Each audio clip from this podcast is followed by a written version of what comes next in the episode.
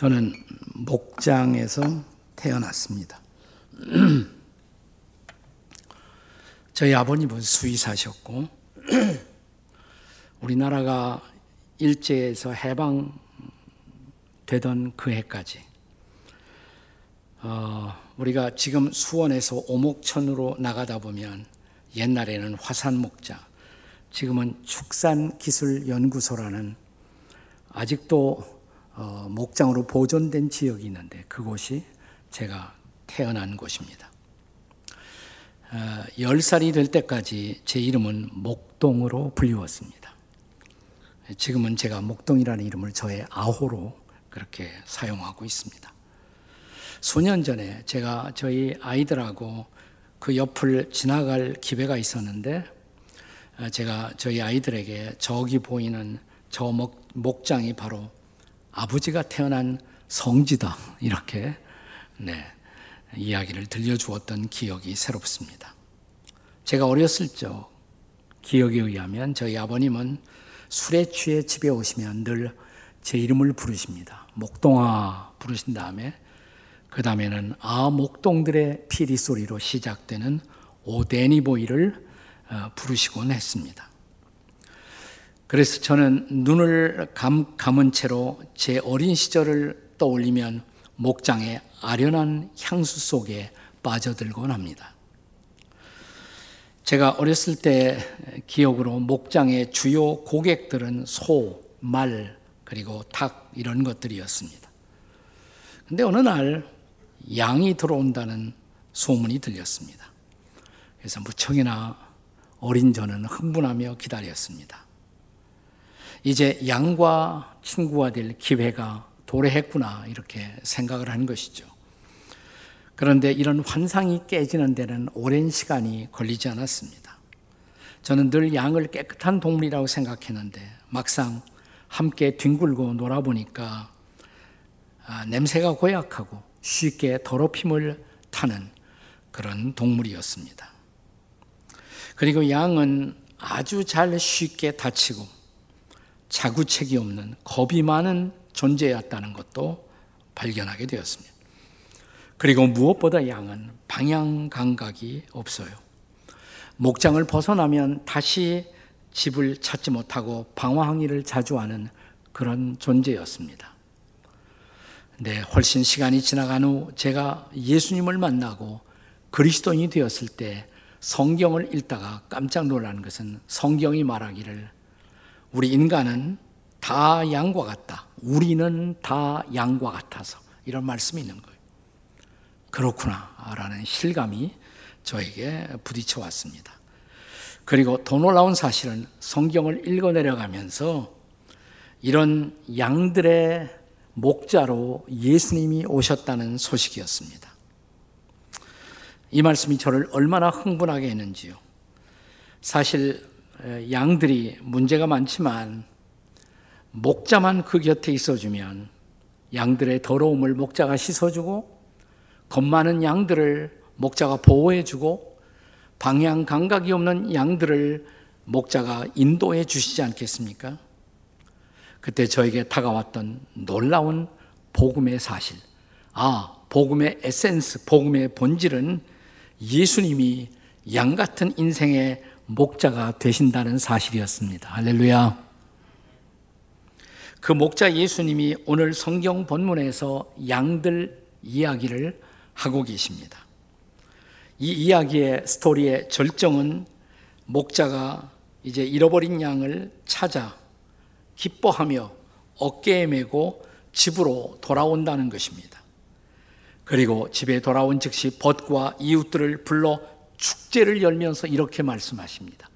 저 하늘나라에서는 죄인 한 사람이 회개하면 지금 이것보다 더 큰 기쁨의 축제가 열린다고. 그렇습니다. 여기 목자의 기쁨, 그리고 하늘의 기쁨이 시사하는 레슨은 뭘까요?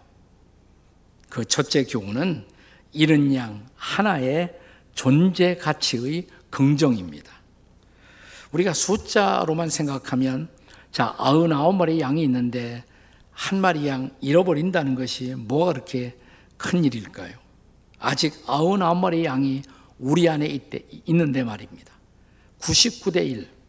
여기서 1의 존재 가치가 과연 있을까요?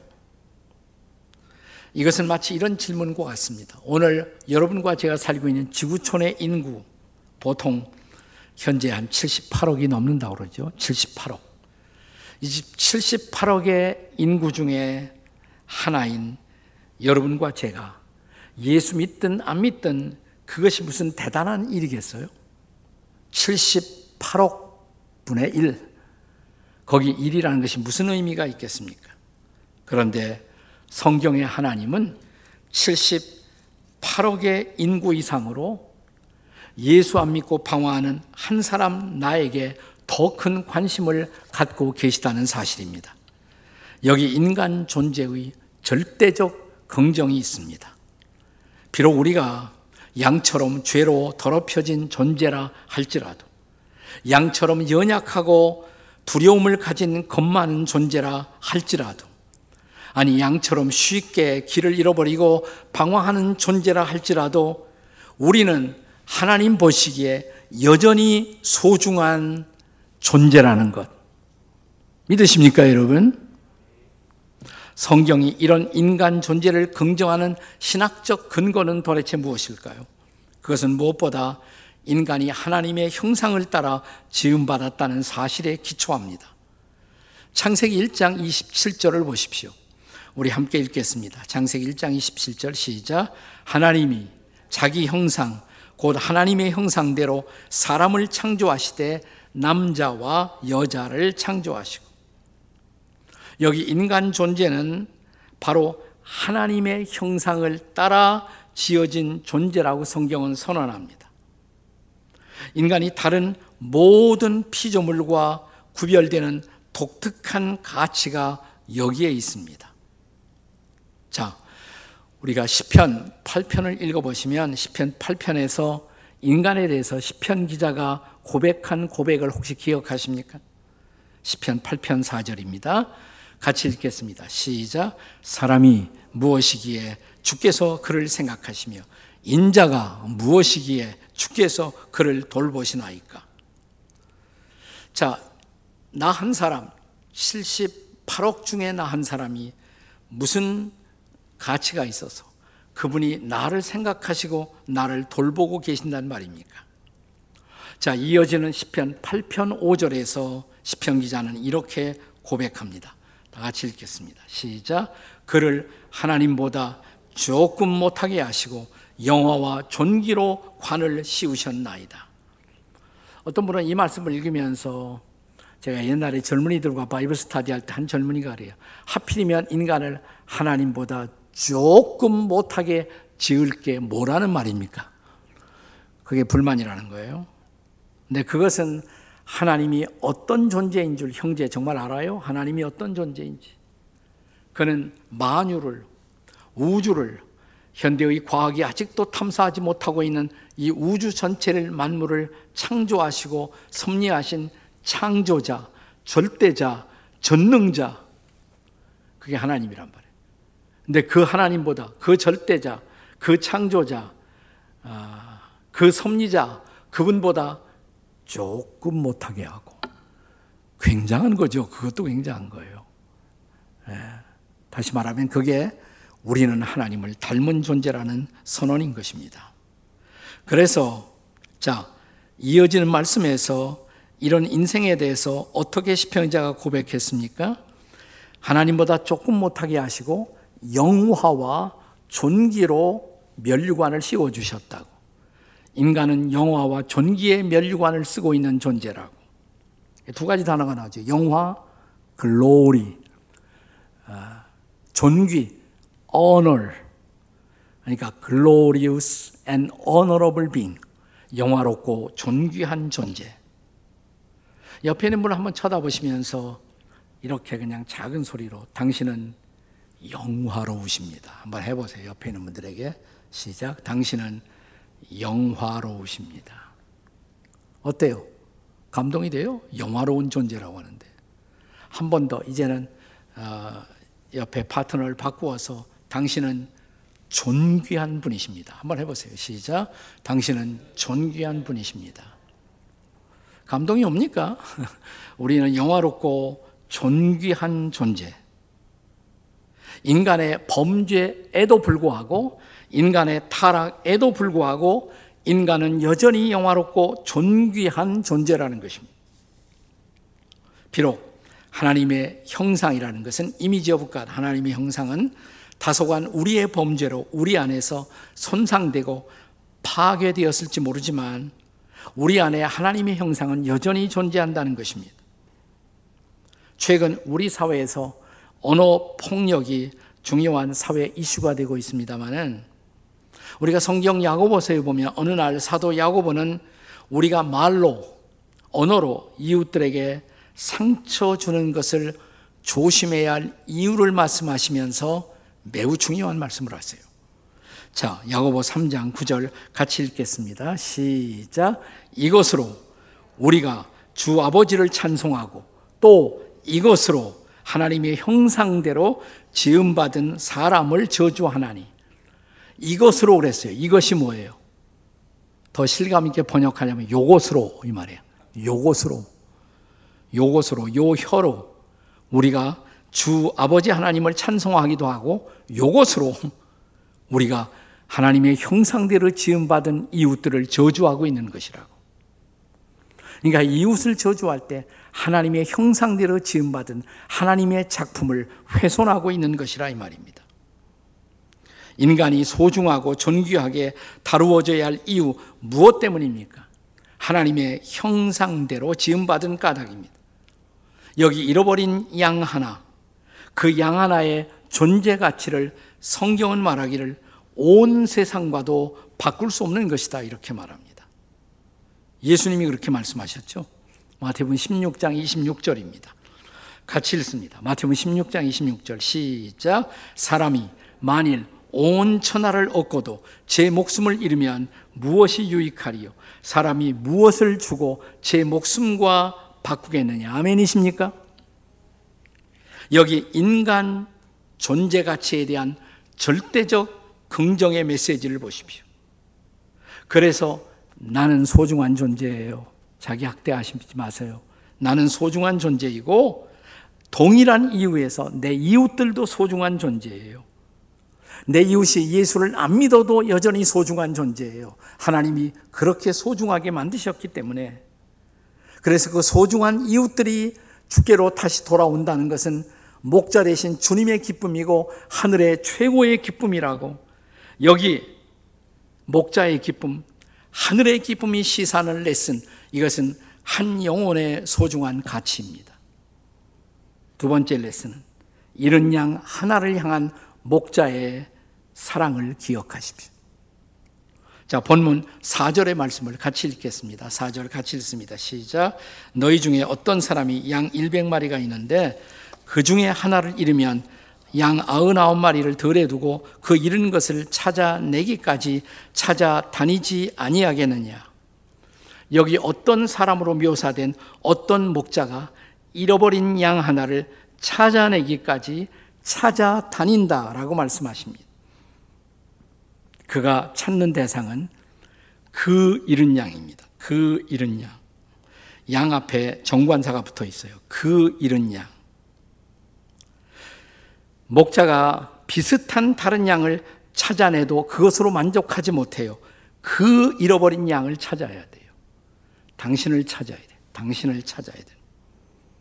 그래서 그 잃어버린 그 양을 찾고 또 찾고 또 찾습니다. 여기 잃어버린 자리에 있었던 당신을 향한 선한 목자의 절대 사랑을 보십시오.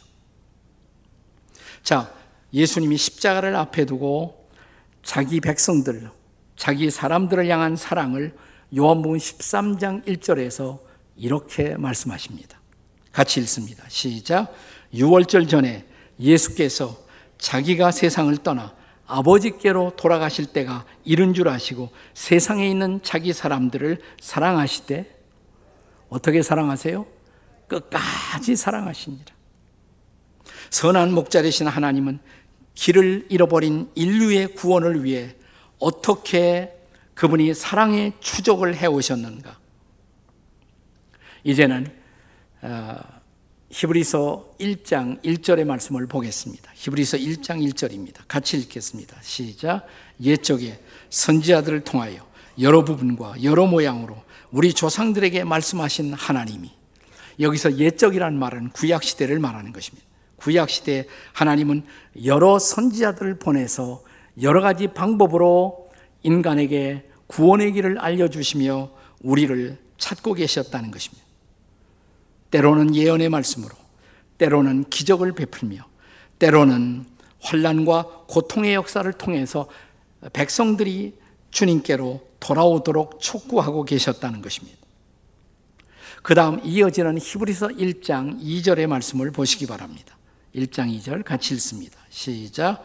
이 모든 날 마지막에는 아들을 통하여 우리에게 말씀하셨으니 이 아들을 만유의 상속자로 세우시고 또 그로 말미암아 모든 세계를 지으셨느니라.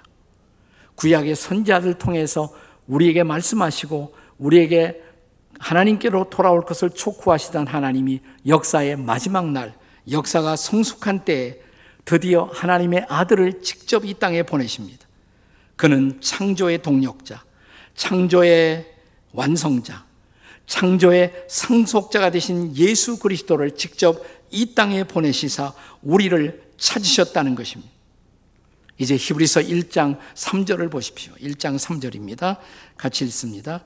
이는 하나님의 영광의 광채시요 본체의 형상이시라 그의 능력의 말씀으로 만물을 붙드시며 죄를 정결케 하는 일을 하시고 높은 곳에 계신 지극히 크신 이의 우편에 앉으셨느니라. 할렐루야. 그리스도는 십자가의 죽음과 부활을 통해서 우리의 죄 문제를 해결하시고 살아계신 주님이 되어 우리를 붙들어 인도하시고 마침내 그분이 그렇게 하셨던 하나님 우편에 앉히게 하신다는 것입니다. 그리고 하늘에서는 잔치가 열려 잃어버린 영혼들의 돌아옴을 기뻐하는 영원의 잔치가 열린다는 것입니다. 할렐루야!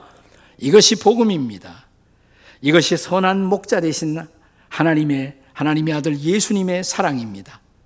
이것이 바로 가을이면 우리 교회가 블레싱 축제를 열고 잃어버린 영혼들을 축제로 인도하고자 하는 이유인 것입니다. 목자의 기쁨, 하늘의 기쁨이 시사하는 의미. 이제 마지막 세 번째는 이런 양의 새로운 삶을 보증하는 축복입니다. 자, 본문에 나타난 그 잃었던 양을 찾아내자마자 선한 목자가 하신 일이 뭐죠? 무슨 일을 하셨어요? 자, 5절에 보시면 어깨에 둘러매는 일입니다.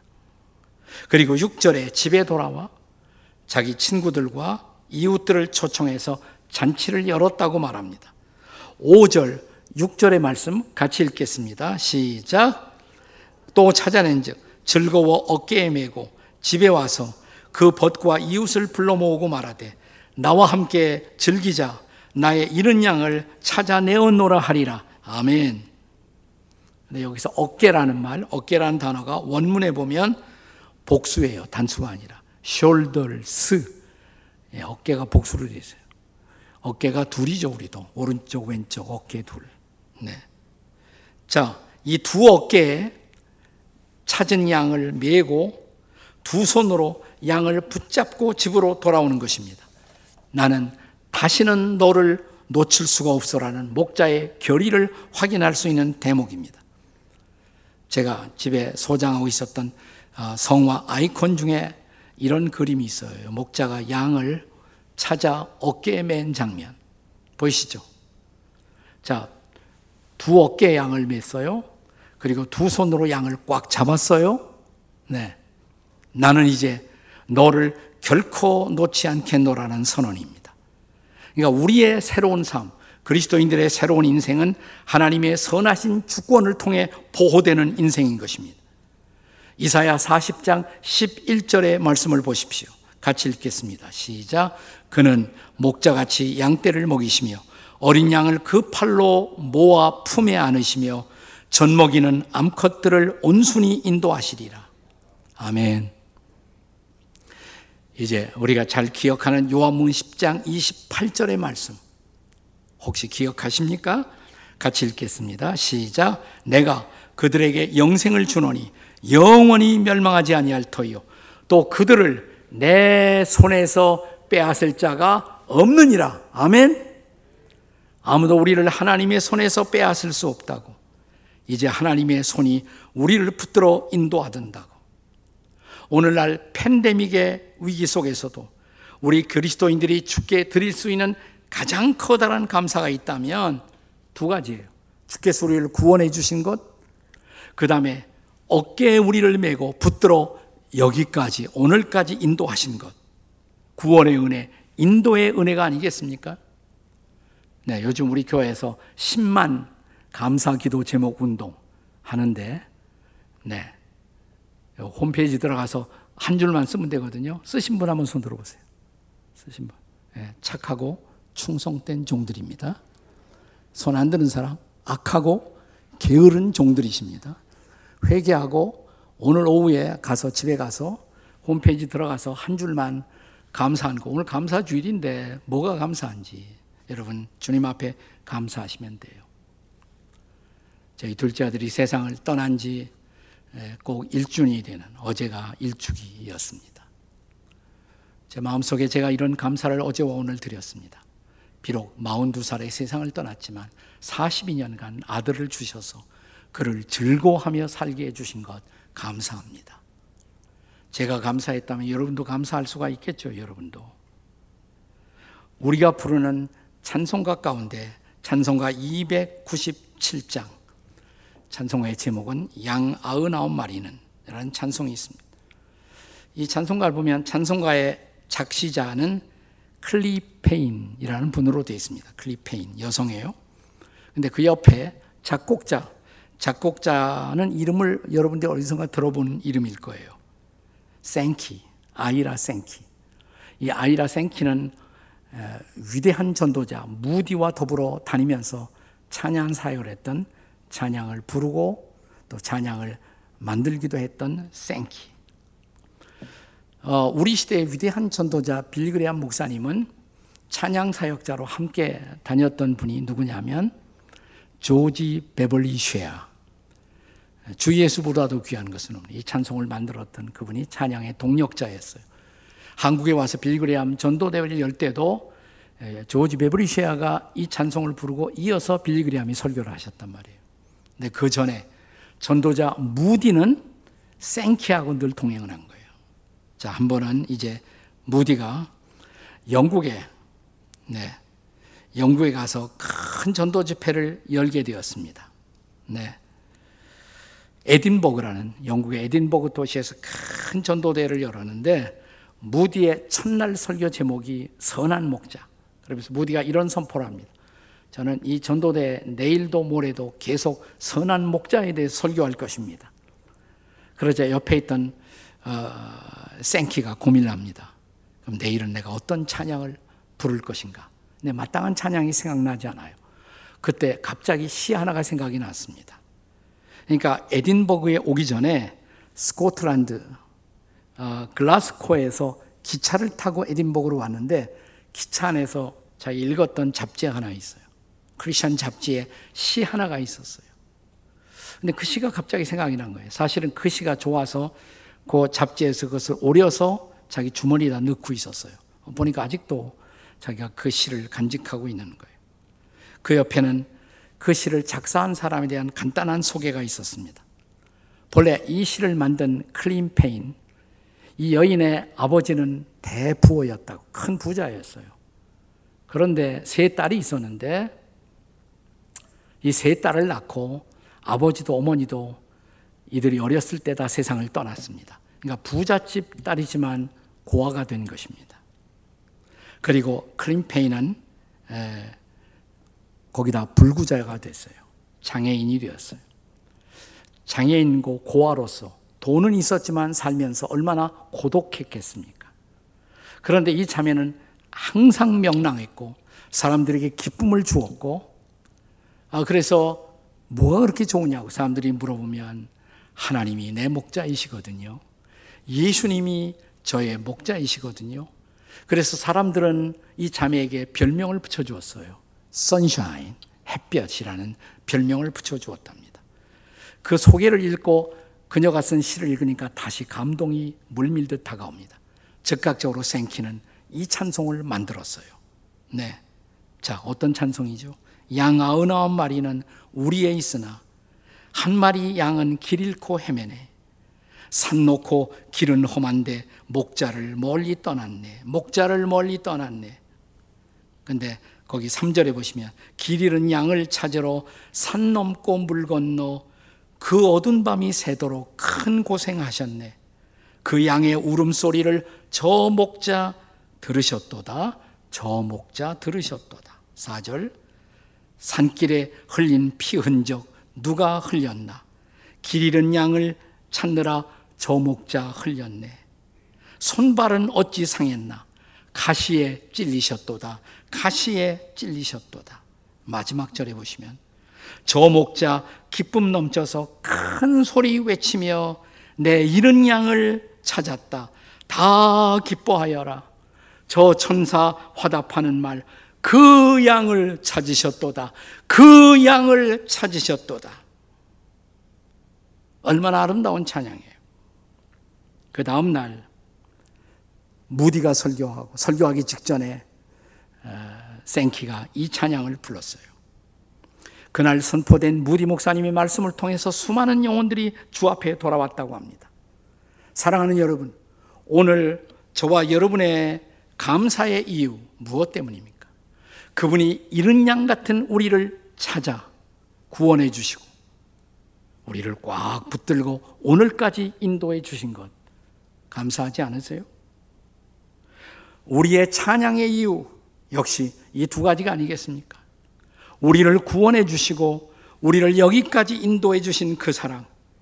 지금도 어깨에 이른 양 같은 나를 메시고 꼭 나를 붙드시고 나는 너를 놓지 않아 너와 함께 천국까지 갈 거야.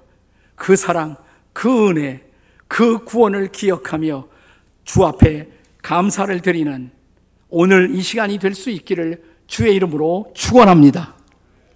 아멘. 기도하십시다. 같이 기도하시겠습니다.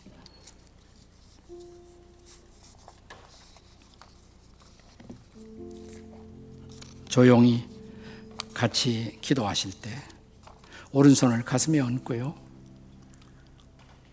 나를 찾아주신 주님의 손길, 그리고 나를 붙들고 계시는 그분의 손길, 그 손길 때문에 내가 오늘도 여기에 있는 것 감사합니다. 감사하시고요.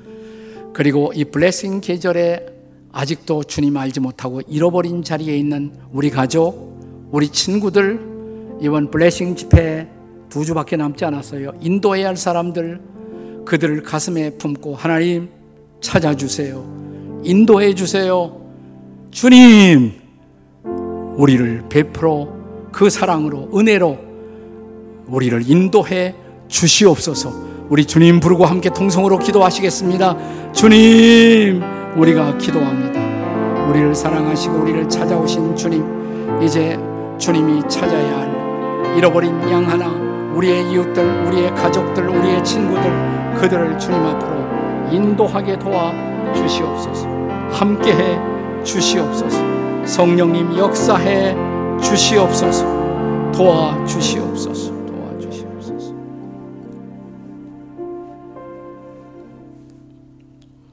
오 주님, 아직도 주님 알지 못하고 방황하고 있는 수많은 사람들, 그들을 불쌍히 여겨 주시옵소서. 찾아 주시옵소서. 인도해 주시옵소서. 주님이 과거에 저 같은 불쌍한 영혼 버리지 아니하시고 찾아와 구원해 주셨듯 그들을 구원해 주시옵소서. 저를 버리지 아니하고 인도하시듯 그들에게도 동일한 사랑의 인도를 베풀어 주시옵소서. 그렇게 하실 것을 믿고 주님을 찬양합니다.